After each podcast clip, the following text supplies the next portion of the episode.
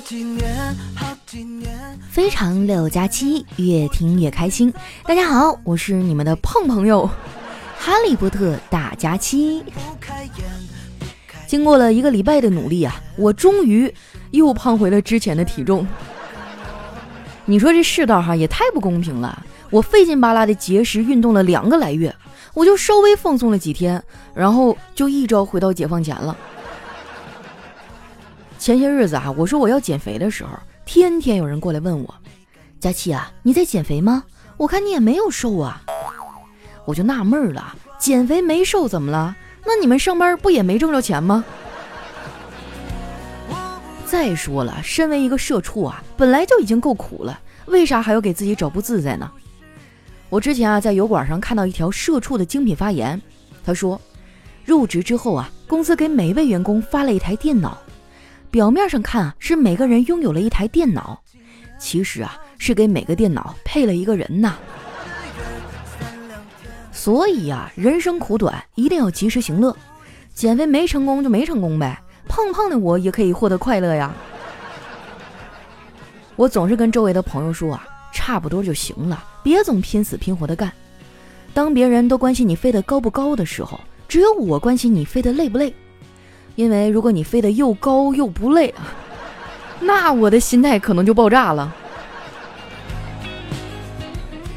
不过话说回来哈，今年全球的经济都不太好，每个人都有很大的生活压力，所以呢，大家都非常的努力。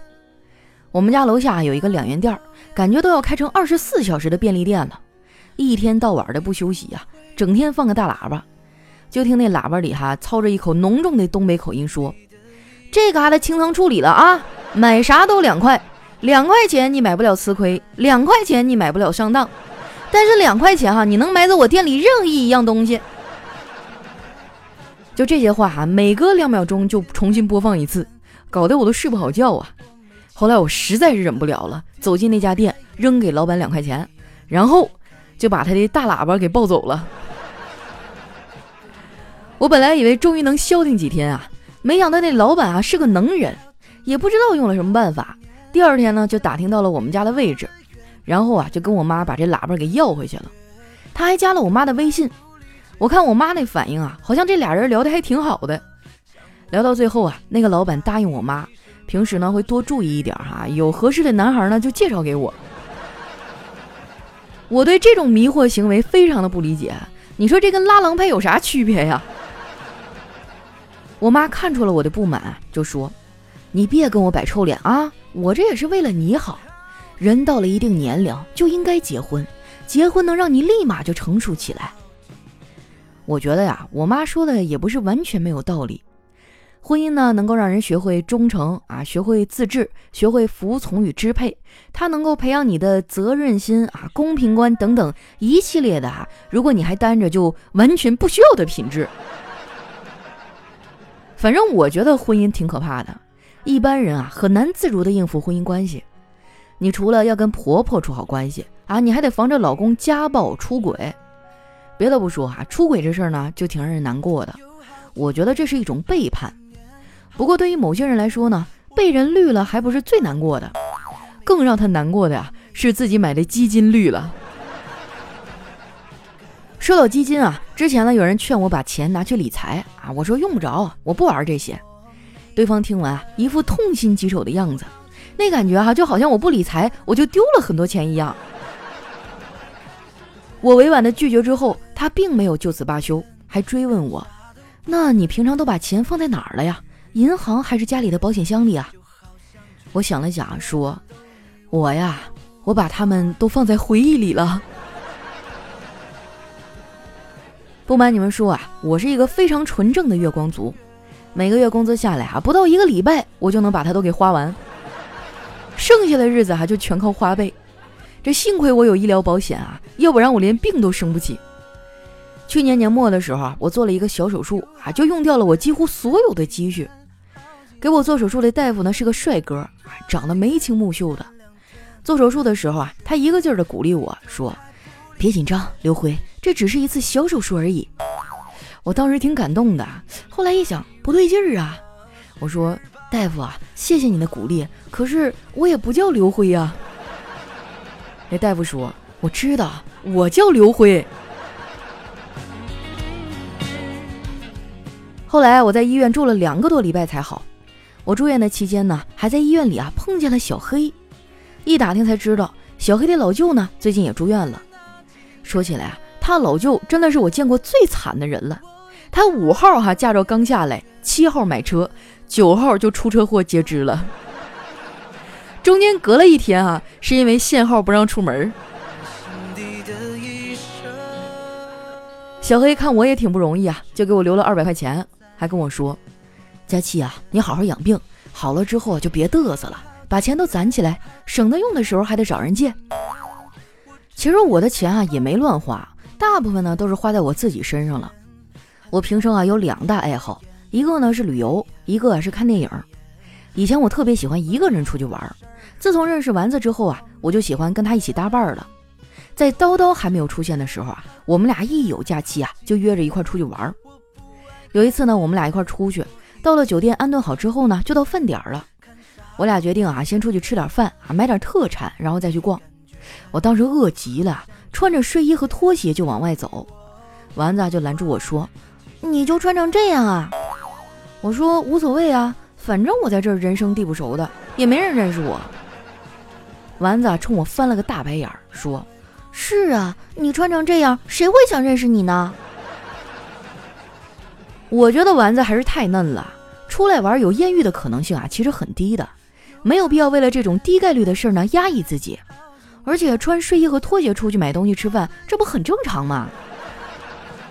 因为这样会让别人以为你家就住在附近，买东西的时候呢就不太容易被坑了。受疫情的影响啊，我最近也没有啥出游的打算，不过低风险区的电影院啊倒是官宣营业了。我昨天呢上那个订票的 APP 上看了一眼，发现这些电影院营业是营业了，但是呢没有啥排片儿。电影院开放营业又没有排片的这种情况啊，那跟在网上买东西啊已发货带揽件有什么区别呢？虽然不能旅游和看电影，但是我的娱乐活动啊一点都没有减少，而且我发现哈，我最近长本事了，我竟然都有特长了。我的特长就是啊。熬夜时间特长，发自内心的说哈，熬夜真的太快乐了。但是快乐的同时呢，我总会忽略一个问题，就是第二天早上我还要起床上班。昨天晚上追剧还追到后半夜，今天早上闹铃响了好几遍呢，我才勉强从床上爬起来，早饭都没来得及吃，开着车呀就直奔单位，结果也不知道咋的哈，就那么点儿背，一路都是红灯啊。后来都要到公司了，又被红灯截那儿了。等红灯的时候啊，后面来了一个幺二零的急救车。我一寻思啊，这救人的事不能耽误啊，二话没说，毫不犹豫啊，就直接闯过去了。我寻思我给他让道呗，结果等我过去之后啊，我慌了，人家幺二零没动，还在那等红灯呢。我靠边停了车呀，擦了擦脑袋上的汗。抓起旁边的可口可乐，猛地喝了一大口，这才冷静下来。对于我这样的上班族来说啊，可口可乐可以说是必备的饮品了。无论多忙多焦躁，只要喝上一口带劲的可口可乐，我就能立马神清气爽，充满力量。就在我喝可乐的时候啊，旁边开过去一辆车，我歪着头瞥了一眼，瞬间就有了安全感。哎，你们知道这个安全感是什么吗？就是上班快要迟到的时候啊。在路上碰见了同事，后来啊，我踩着点到了单位，打完卡之后呢，我就开始忙活了。我发现这人呐，一旦开始忙了，时间就过得特别快。等我忙完一阵啊，靠在椅子上，打算喝口可口可乐呢，休息一下的时候，旁边的丸子啊，突然开始叹起气来。我问他怎么了，他说最近的状态特别差，工作做的也不顺利，我都快要自我怀疑了。我说丸子呀，自我怀疑呢是最没有必要的一件事儿，反正你也改不了。丸子沉默了一会儿，然后点点头。佳琪姐，你说的对，其实啊，我这是在隐藏实力，厚积才能薄发嘛，对不对？也没见谁斗地主一上来就扔炸弹吧？哎，你还别说啊，这个比喻还挺贴切的。既然人家自己都想开了，那我还纠结啥呢？对不对？于是啊，我就鼓励他，我说：“那你就好好加油吧。”丸子说：“佳琪姐，不要总是打嘴炮呀，你也给我来点实际的鼓励嘛。比如说，给我喝一罐你的可口可乐。”哎呀，我上辈子哈绝对做了对不起他的事儿，这辈子啊他才会不停地盘剥我的零食。不过话说回来啊，夏天谁能抵挡得了可口可乐呢？说出来你们可能不信啊。为了能在休息的时候啊来上一口畅爽好喝的可口可乐，我还买了一个小冰箱啊，放在了办公室里。困了累了的时候来一口，立马回血。中午啊，我们几个出去吃饭，可能是因为工作日的原因啊，人特别多。我们去的时候正好赶上有一桌快要吃完了，我们几个呢就站在旁边等。好在等了一会儿啊，那桌人就吃完结账了。付完钱啊，其中一个大叔一边剔着牙，一边感慨地说：“哎呀，不服老不行啊！你看看咱们几个老伙计啊，一共六个人，就两根头发，还都是在菜里找着的。”听他说完啊，我不自觉地摸了摸自己不断后移的发际线，觉得我离他这样的状态啊也不远了。我周围的朋友也是啊，就没有几个不脱发的，这也难怪，现代人的生活压力多大呀！其实啊，我特别想逃离这个浮躁的社会，找一个有山有水又安静的地方，没有世俗的喧嚣，没有勾心斗角，没有人情世故，只有一间草房，一亩良田，一箱可口可乐，还有一个亿的存款。目前为止哈，我这个愿望已经实现四分之一了，因为我现在已经拥有一箱可口可乐了。不要羡慕我哈，因为你也可以拥有。你只需要动动手指，点击一下节目下方的小黄条，就可以购买成箱的可口可乐了。想买的抓紧时间哈！这么酷热的夏天，上班也需要冰爽的可口可乐来给我们的工作打 call 啊！你说他来者不拒，没酒精他都不去，眼里是 money money，根本不用深思熟虑。你说他像只狐狸，把别人蒙在鼓里，你没有 money money，那他对你置之不理。在别人一段音乐，欢迎回来，这里是喜马拉雅出品的《非常六加七》。喜欢我的朋友，记得关注我的新浪微博和公众微信，搜索主播佳期，是佳期如梦的佳期哈。那又到我们留言互动的时间了啊！首先这位听众呢叫佳期，读了我我也不改名。他说：“天哪，因为不健康的生活习惯导致我天天熬夜晚睡。虽然也尝试过早早躺下，但是在床上躺着根本就睡不着。真的想改掉不健康的生活习惯啊！就想问问佳期有什么好办法吗？”那你可真是问错人了。这个问题已经困扰我七八年了。下一位呢叫食人族哲学家，他说：“胖丫啊，谁跟你说游泳塑形好啊？跟他绝交吧！我给你简单解释一下，其实呢，水是比较凉的，然后呢，身体为了适应环境，就会堆积皮下脂肪以维持体温，明白了吗？真的假的呀？就别人跟我说减肥的话，游泳最快，我我我泳衣和泳镜都买好了。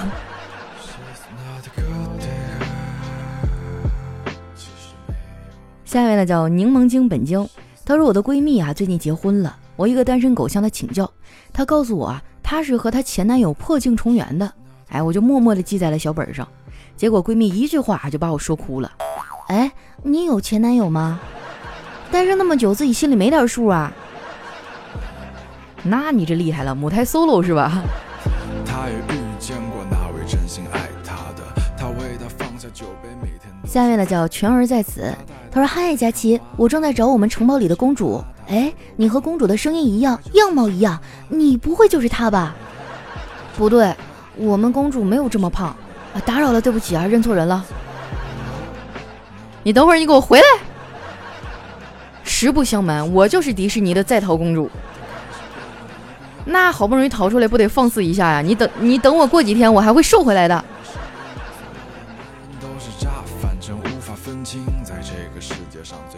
下面呢叫咸猫咪，他说我霸道的把你摁在墙上啊，凑近你的耳朵喘着气，手抚过你的脸颊，捏住你的下巴抬起来，对着你的耳朵吹气，然后说一句求毒啊！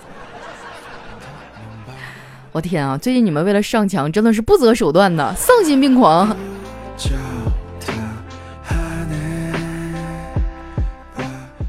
下面呢叫阳光倾城也未必温暖。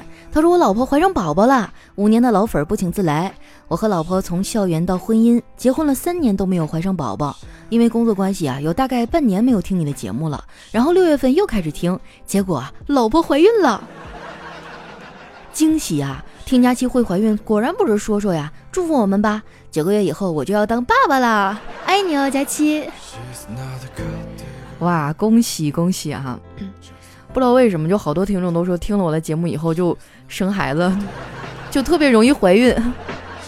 以前有句话叫“瞪谁谁怀孕”哈，咱们这是谁听谁怀孕。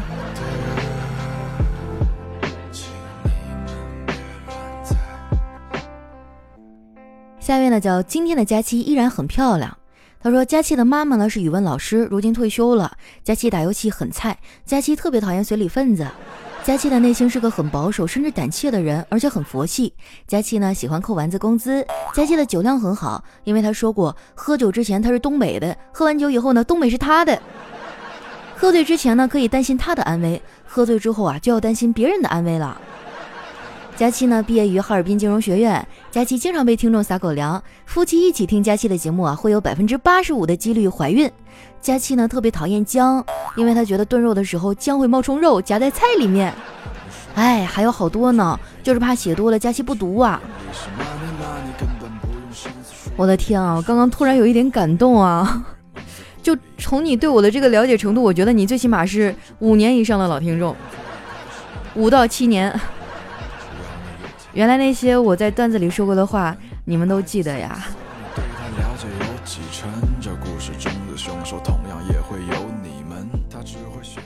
下面呢叫丸子佳期，他说哥们儿跟我诉苦啊，说玩微信一年了，就从来没有女人主动加过他，问我怎么办。我让他把签名啊改了，就改成我要珍惜自己，把自己的第一次留给嫁给我的那个女人。过了一个星期哈，在街上遇到这货了，问他干嘛去，他说啊，他要去药店买套套赶场去了。下一位小伙伴呢叫下一位叫用户幺三八四九四三。他说房租到期了，我哥们儿呢不想续约，就找房东退房。房东来检查的时候呢，发现窗帘上有三个洞，于是呢要求一个洞哈赔五十。这哥们儿就问了，确定一个洞五十吗？哎，房东点点头。然后就见这二货哈拿起烟头，把窗帘上三个小洞呢烫成了一个大洞。然后呢给房东五十哈说，能省一百就省一百吧。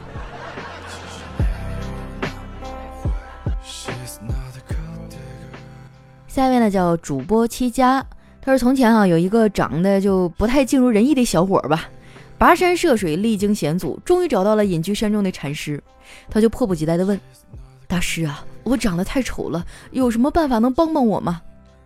大师哈微微一笑，特别有禅意的说道：“长得丑啊就应该像我一样。”那小伙福福灵心智哈就抢答说。您是说我应该像您一样心如止水，心善便能面善吗？大师的面色一沉，哈，哭丧着脸说：“不，我是说呀，长得丑就要像我一样，找一个山沟躲起来吧。”我发现这大师是越来越不着调了。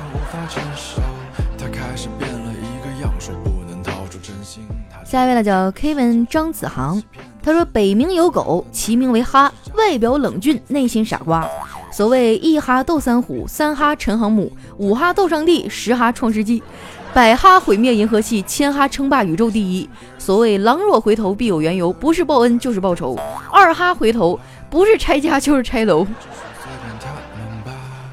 对哈，就是觉得生活很乏味，想要找刺激的朋友呢，你可以试着养一条哈士奇，真的哈，三天就三天，精装修变毛坯房，给你前所未有的刺激。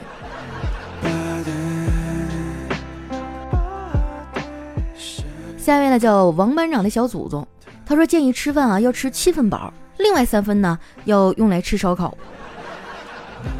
所以这就是你胖到二百斤的理由吗？下一位小伙伴啊叫婷哥大爱佳期，他说最好的生活啊无非就是白天可以有说有笑，晚上呢还能睡个好觉。那太难了，基本上都是白天呢上班时候睡觉。晚上呢，躺在床上睡不着，看着别人有说有笑。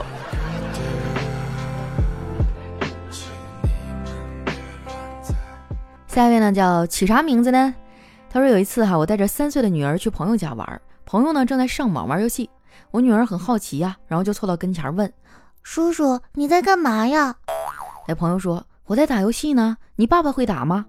我女儿说：“不会，他就会打我。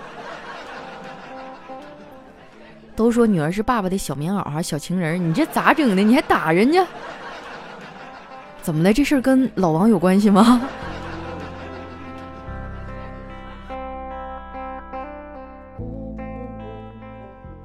呢叫佳期的陆墨，他说一个女子哈请道士驱鬼，说大师最近实在是奇怪，先是上楼梯，那木头楼梯竟然硬生生的粉碎了，后来我又坐到椅子上，椅子竟然也折了。最恐怖的是，晚上睡觉的时候，床居然也塌了。大师，你救救我，我好害怕呀！这道士听完啊，掏出桃木剑，舞动一通，剑指女子，大喝：“施主，你该减肥了！”哎，你说到这个哈，让我想起是去年还是前年，丸子啊就在我们工作室里，生生的把一把椅子给坐折了。那天我不在，然后他拍给我一张照片，说。说出来你可能不信，但是我觉得是不是这个椅子是不太结实啊？然后发过来一看，嚯，我的这个椅子新买的，就剩三条腿了。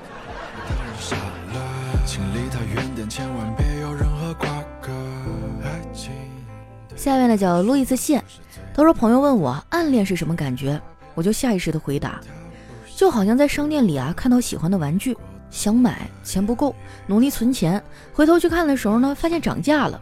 更加拼命的存钱，等我觉得差不多的时候，再回去呢，发现已经被买走了。希望不会在垃圾堆里啊看到这个玩具，不然我依然会把它捡起来。那你可真是个好人呐！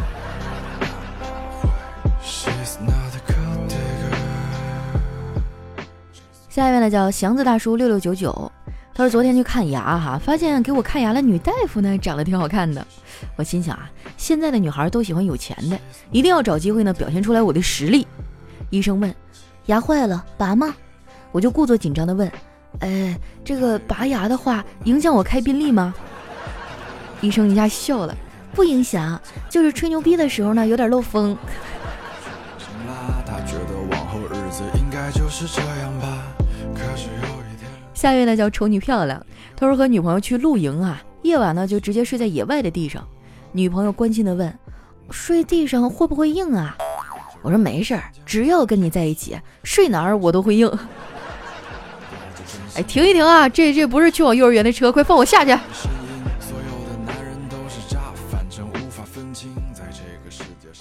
下一位呢叫听友二幺三九四七幺九三，他说女老师提问哈说。